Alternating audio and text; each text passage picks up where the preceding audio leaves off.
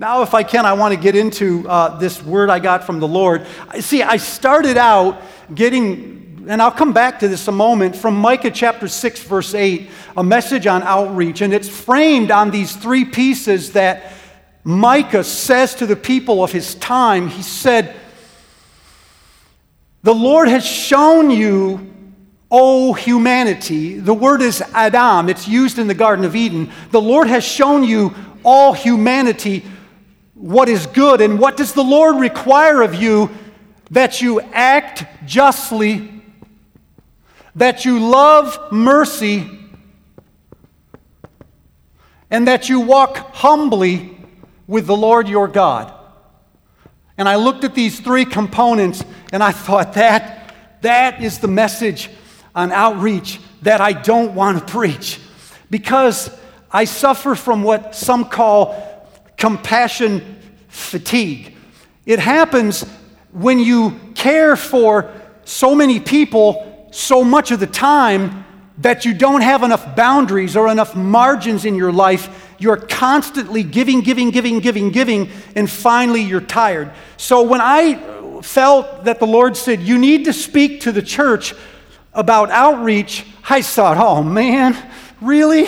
I mean, I know we should do this, but that's all people hear about. It's you're not this involved and you're not giving enough money, and you know. And I'm thinking, I mean, Bono is so yesterday, right?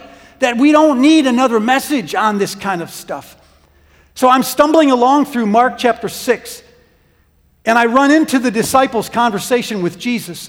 And the phrase that jumped off the page, you guys, was when Jesus said to them, You feed them. And in the original language, the you is emphatic. So one person translates it, You, I mean you, you should feed them. You have to put it in its context. Way back in Mark chapter 3, Jesus called his disciples that they would come to him. And Mark 3 says he called them for two reasons. One, that they might be with him, and the other is that he might send them out.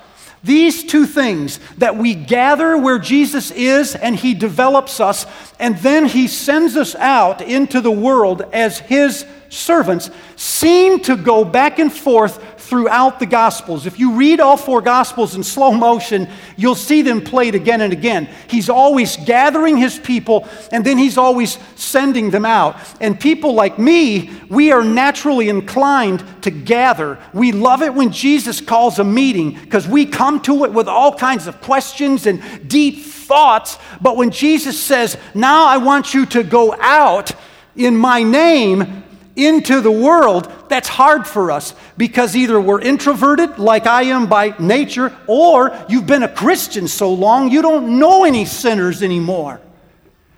So you're like, I don't even know how to do that, but I sure like to gather. But if I only gather, but I don't learn how to be sent out, then it doesn't matter how good my answers are or how deep my thoughts they don't do anybody any good, now do they? Other people have the opposite problem. We love to be sent out. We see every encounter as the opportunity for a new friend. You have all kinds of friends, and tons of them are sinners. And you love to be with them, but you don't like to pull away and be alone with Jesus. See, and if we don't learn to pull away from our send, send, send, and be alone with Jesus, then our answers will become shallow. The only real answers we'll have are answers we stole from somebody's book who actually was alone with Jesus. So we have to always walk these two things, don't we? These are always in tension, aren't they? I'm pulling you aside to gather you, and then I'm sending you out that you might heal the sick, cast out the demons, and preach in my name. So that's what's happening in Mark chapter 3. He pulls them so they might be with him and so that he might send them out. And so in Mark chapter 6, that's what he does. He sends them out. They've just been with him now for the last three or four chapters, and it's time to go out. And so he sends them two by two. And you know what they did? They went out and they preached that everyone should repent and believe in his name. And they began to heal many people by anointing them with oil, and they cast out demons in his name. So they're doing exactly what Jesus told them to do, and they're wildly successful. So Jesus finally says to them in Mark chapter 6, verse 30, Look, you guys are tired. You've had enough. You're worn out, man. Everywhere you go, it's people, people. You know, you heal people, and there's only more people. So, what he says in verse 30 is, You need to come away and be with me to a quiet place and get some rest. Man, that sounds good. It's compassion fatigue. They've been healing and preaching, and they're like, we need some time away with, we need boundaries, we need margins. And so he pulls them away in Mark chapter 6, and they get in a boat and they go to, to another part of the lake where they can be alone. But what they don't know is the people, the crowd that they've just been healing, discovers where they're going, and they get there ahead of them. And so when they dock the boat and they get ready to get some rest, to practice these margins, they run into the very crowd they were just trying to avoid. Ugh. It sort of reminds me of the movie What About Bob?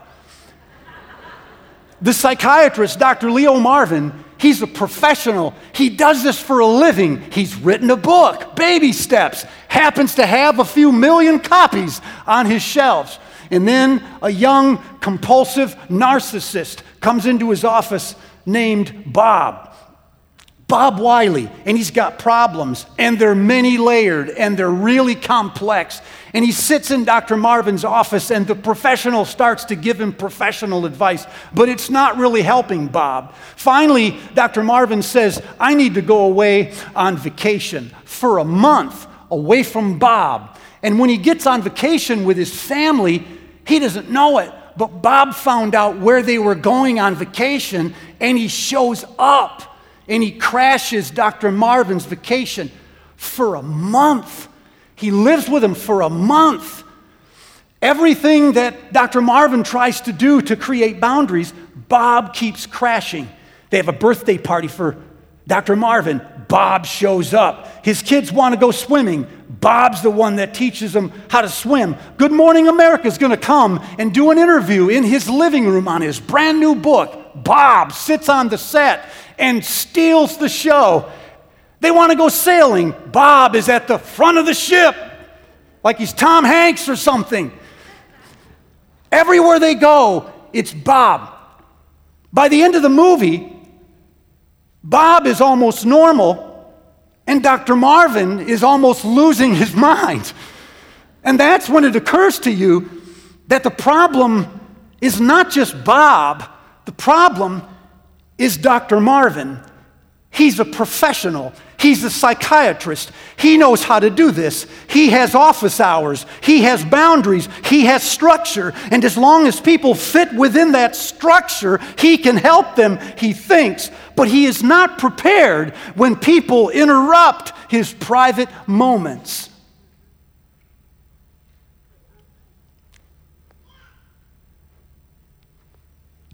So when he sees the crowd, Jesus is moved with compassion because he says they're like sheep without a shepherd. That's not a slogan, it's an Old Testament idiom that means people are drifting and no one is looking for them. They're hurting each other, they're in a chaotic state. They're like sheep without a shepherd. Jesus sees people, and when you see them, you don't just recognize them. You can look right through them. You know what is wrong, and you know why it's wrong. And you don't tell yourself, I ought to have compassion. No, your heart just runs off with you before you can do anything about it. Now, the disciples have a completely different track.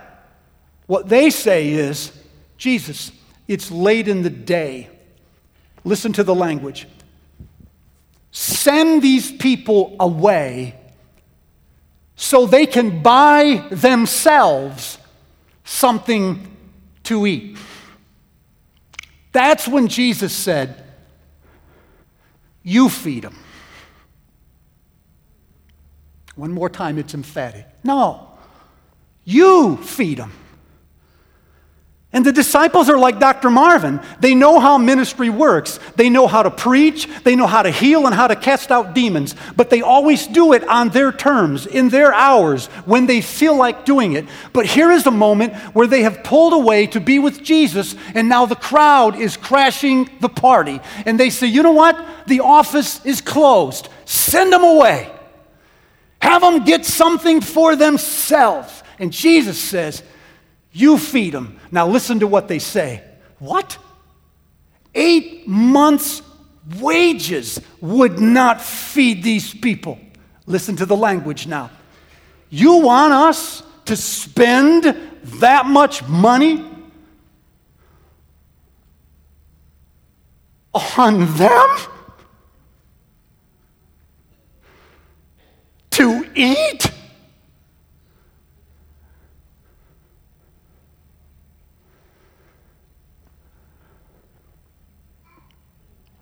What about the margins, Jesus? What about our precious time away? What about boundaries?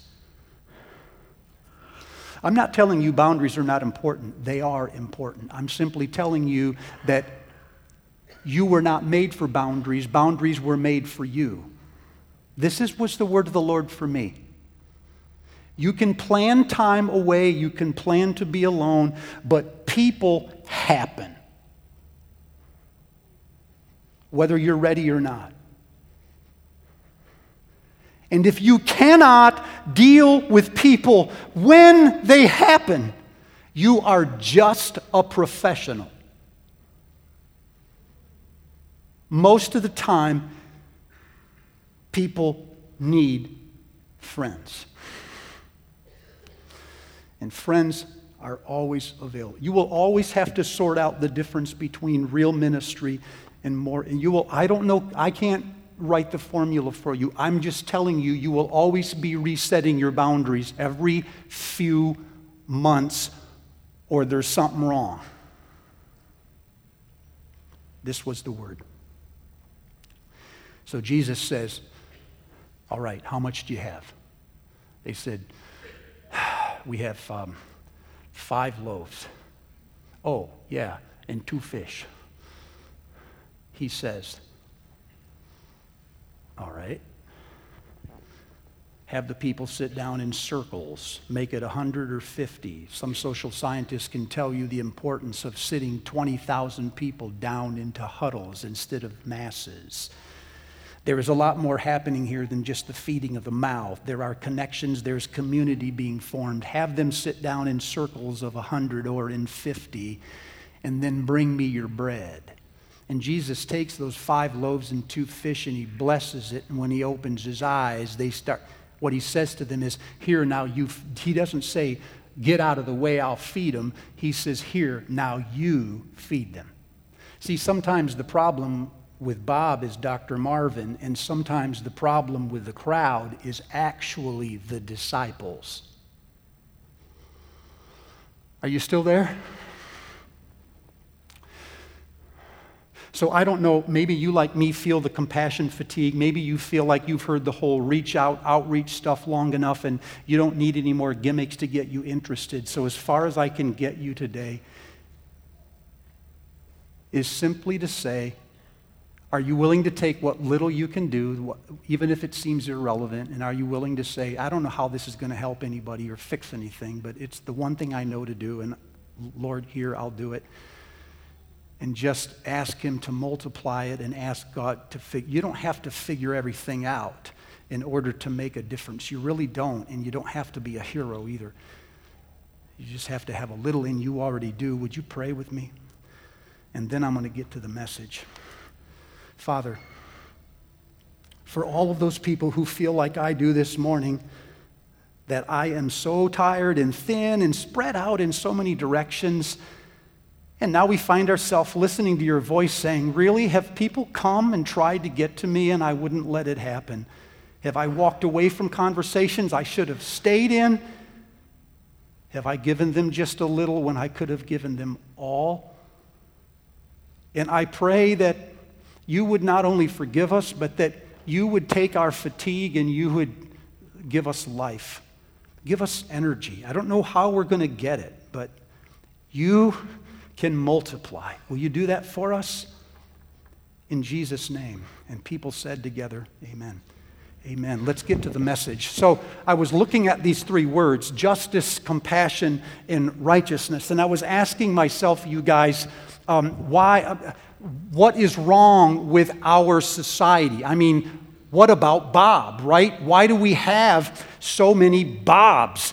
Uh, we in Marion, in the Grant County area, we have 120 plus nonprofit organizations. No, listen to the math, who are, who are built around the idea of giving something to somebody else, either free or really cheap. And yet, in the Marion community, we have the highest poverty rate in the state of Indiana, and we have four out of five children that are in the public schools come from single homes. And so I'm asking myself, how is it that we have all of these agencies that exist for helping people do better, and yet we still have so many problems. If my math is right, we have one nonprofit organization for every 239 people in the city of Marion alone.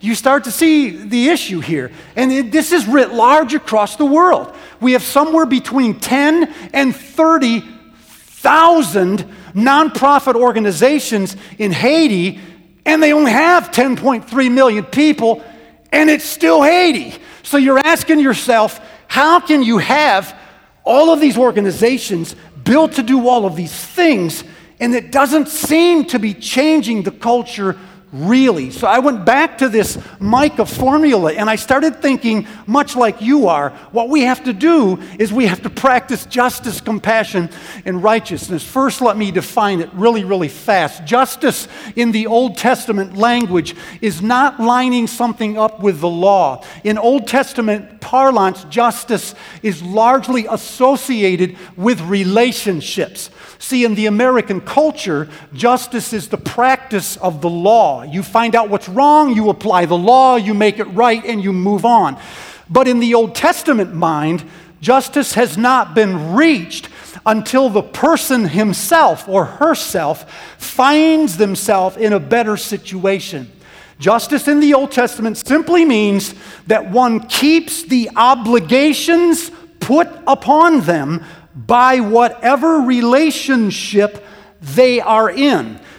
So even after we apply the law, we haven't achieved justice until we've shown kindness and compassion and love. It's not the cold law making everybody obey. So, this is all about looking at systems and structures and traditions and biases and taboos and saying, what is happening in our society that is holding people down, and how do we restore them to the place where they could be?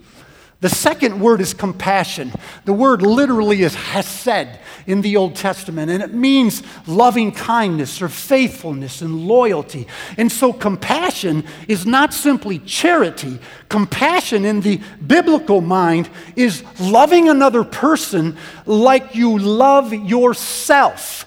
You find yourself bound up into humanity, whether you are a slave or a free, a woman or a man, whether you are a Jew or a Gentile, whatever you are, you are showing compassion because you see the other person as an extension of yourself. It's never condescending.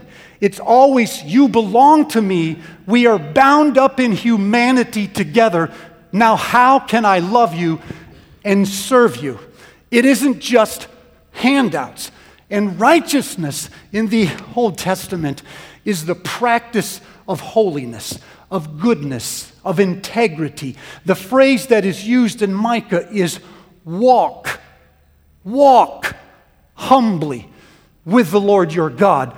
Righteousness becomes the private morality the integrity, the furnace that makes everything else in our lives possible. Are you with me? Please say you are. I can't do that again. So I looked at these three words like you are right now, and I was thinking maybe this is part of our answer for Bob. And then I started to think of another way to look at them. I started to see them like this justice, compassion, righteousness. And I started thinking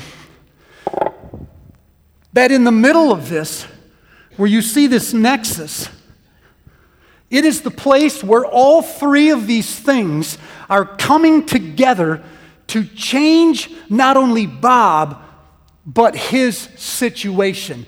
And maybe this is what Jesus meant when he said, You feed them. Do something for them. Do something with them that will change their situation. Now, when I looked at this, I started to notice almost immediately that while these three things are separate, I mean, they seem to be their own entity. For instance, righteousness is what God is doing in me, compassion is what God is doing through me for the people out there, and justice is what God is doing through me for the systems that enslave people who are out there. So these, while they're integrated, they're really three different things, but they're integrated. And our tendency in society is to keep them separate. So, what we tend to do is we look at our local churches. There's like a hundred in Grant County. There's like eight, ten Wesleyan churches in Marion alone. It's like Mecca for the Wesleyan church. And we tend to say to the churches in our community, here, you guys do the righteousness stuff, worship God the way you want, love Him however much, but keep it within the confines of your building. And as long as you do, we'll all get along. And then we give to the nonprofit organizations, the 120 some, the job of compassion. We say, you come alongside them and mentor them and teach them and give them money and take them shopping and buy them Christmas and be there when they're having hard times. And then we give to jobs that are largely government funded the role of righteousness and say, and your job is to create a fair and open system. But see, our problem is that we tend to separate these things. And when we separate these things, each one of them becomes powerless. The righteous people in church become legalistic until they run into sinners who can help them figure their theology out. And when compassion does its own thing without teaching righteousness, it's no longer the hole in the gospel, it's the whole gospel. So we have people funneling money and giving tons of hours to causes that they truly believe in, but it isn't changing things because the people that they're helping are not fundamentally being changed, and we've not affected the systems yet. So that just keeps creating more people who need compassion. And when people take to the streets in justice and they call for right causes and we won't have it anymore and this is our line in the sand and this is what we believe in and we want our rights and our dignity, all of the nation looks at them and says, We believe in your cause, but you don't seem very righteous. You're angry, you're critical, you're condescending. So, what happens is when these three components are separated, each one is rendered powerless and unable to change Bob. Take a break, I am. All right, are you ready? What is needed then is a way to integrate them. If I were standing up today in front of a civil society, in front of the courts, or in front of businesses downtown, I would start here and I would preach hard on the need for righteousness. But I am not. Today I am in church, and so I need to speak to the righteous about practicing compassion and practicing justice. The way to practice compassion is to go see the crowds. And remember, you haven't seen them just because you look at them. You see them when you have spent time with them. And you start to understand not only what they're doing, but why they are doing it. Listen to me. I'm not telling you you should change your convictions. I'm just saying they're not mature convictions yet until they're seasoned with real people and real names in real trouble. Now take your theology into that situation and you'll have something to say. And then create a way for people to come out of the sin that you hate. So, what is needed then is a way for us to practice this center. You seeing it? We have to find ways in our church to practice something that takes godly people, puts them in the presence of people in need, and yet directed toward long term solutions that preempt future trouble or that subvert old biases. I got three. Then I'm done. One, is we still are very active in Kids Hope, and we will stay active in Kids Hope. So if you want to be involved in something like this, I would encourage you to participate in Kids Hope. It, it, doesn't all have to be uh, mentorship. There are other ways of being involved in this, but watch what it does. It takes people who have godly lives, who come from strong families. Right now, we have about 80 to 90 people in Kids Hope. We want to get way more.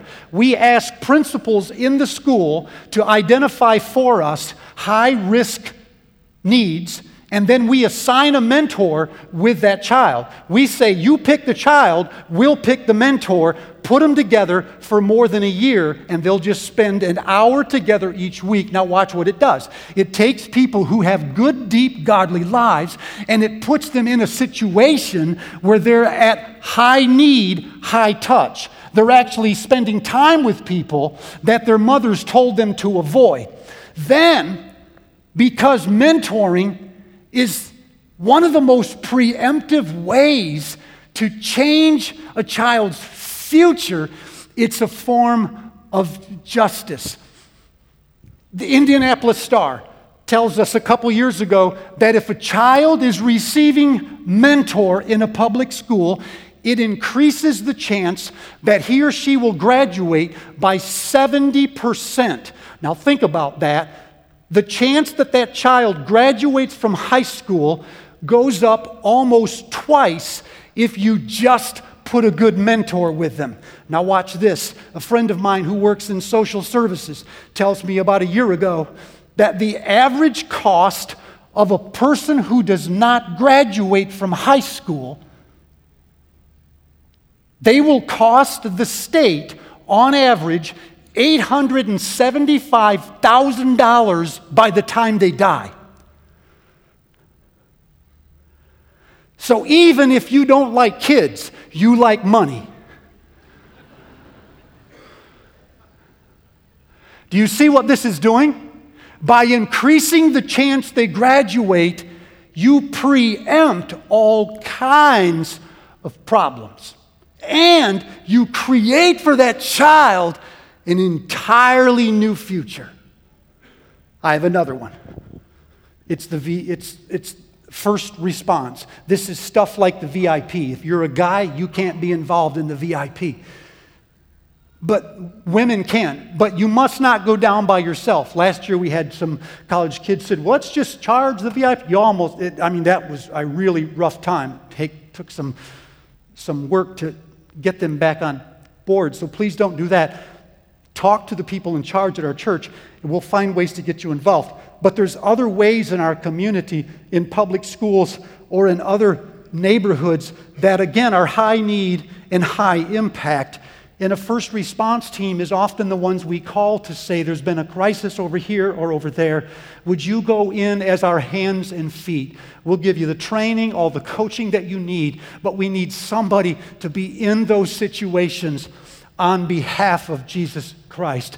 Do you see what that's doing? It's taking the righteousness that you have, putting you in a high need situation, and if you can change the degree of that person's life by 10%, nothing radical, a 10% change over time is an entirely different future. I have a third one immigrant connection. This winter, we'll be starting the immigrant connection in our church. Um, it's a program for taking people that are trying to become U.S. citizens and making them legal. I just talked to uh, someone from the Hispanic community after uh, church in the first hour, you guys, and she said, My husband is still trying to become legalized, and you have, wait for it, one year to be legalized. I said, How long have you been waiting? She said, Four and a half years. So you understand that when a system says you have 12 months to legalize, but the system takes four and a half years to work, the system is, shall we say, jacked up. But you can't just go in and do what you want. You have to find ways of abiding by the law and making people legalized. So imagine a Fox News watcher with all the rhetoric, all the righteousness, traveling to Mexico and having a conversation with Gabriel in the front of his two bedroom house. It's about 800 square feet. How many people live here, Gabriel? He says, Seven. I said, You must be sleeping all over. He says, No, we all sleep in one of the two rooms. Uh, he said, I hope we can get more. That's the way we do this. I said, Where do you work? He said, In the United States. I said, How do you do that? He said, I go across the border and I work in Texas. And the moment he says this, I'm imagining every white middle class American born into privilege thinking, he says, You have to understand, I work in concrete, and if I work in concrete in Mexico City, I make $80 a week. But if I work in Texas, I make $800 a week. And so what I do is I pay someone $6,000 to smuggle me across the line, and I stay in Texas for more than a year so I can make as much money as I can, send it back to the house, and then I come back for a few months. I am now on furlough. You'll be going back, I said. He said, Most definitely. When I tell the story to Pastor Alex, he's concerned, but he's not worried that he's breaking the law. That's another concern, and a legitimate one, but it's not his main concern. He says, My main concern is he may wind up either hijacked or dead. He said, Steve, what you may not know is that the drug cartel in Mexico is no longer making most of its money on drugs. You think they are, but the reality is they've become sophisticated. They now make most of their money on two other ways. One is through sex trafficking, and the other is through smuggling people across the border. And the way that they do this sometimes is they get people to pay them $6,000. They put them in the back of a semi, drop them off somewhere in desolate Mexico, and tell them they're in the United States. We've done our job. Good luck. And in other cases, they don't even drop them off. They kidnap them and then go back to the families and ask for a ransom. So now the family that cannot even hardly feed itself must find a way to pay ransom for the one who is trying to help them. My fear, he said, is not that he will be caught. My fear is that he will be killed. Now, I'm not telling you that you have to change your rules and your convictions about immigration. But I am telling you that you have to season them with conversations with people who are legitimately in need. Until that time, they are just convictions. So, immigrant connection is a way to say we can take lay people with no training in law at all, and we can hook them up with educated, trained people who can teach us how to create, how to legally advise people who want to become legal citizens. You say, I'm not a lawyer? That's perfect. That'll help you. You might be too technical, really. You'll get all bogged down in the footnotes. And we just need ordinary people to say, I can do that. I want to help advise people. We need people who can come and translate from Spanish. We need people who can come alongside and just mentor families. Look, I, look, I've given you different ways that you can be involved in the church, and I realize so many of you right now have heard opportunities your whole life, and I know some of you are just tired of more ways to be involved. So maybe for you this morning, it's baby steps.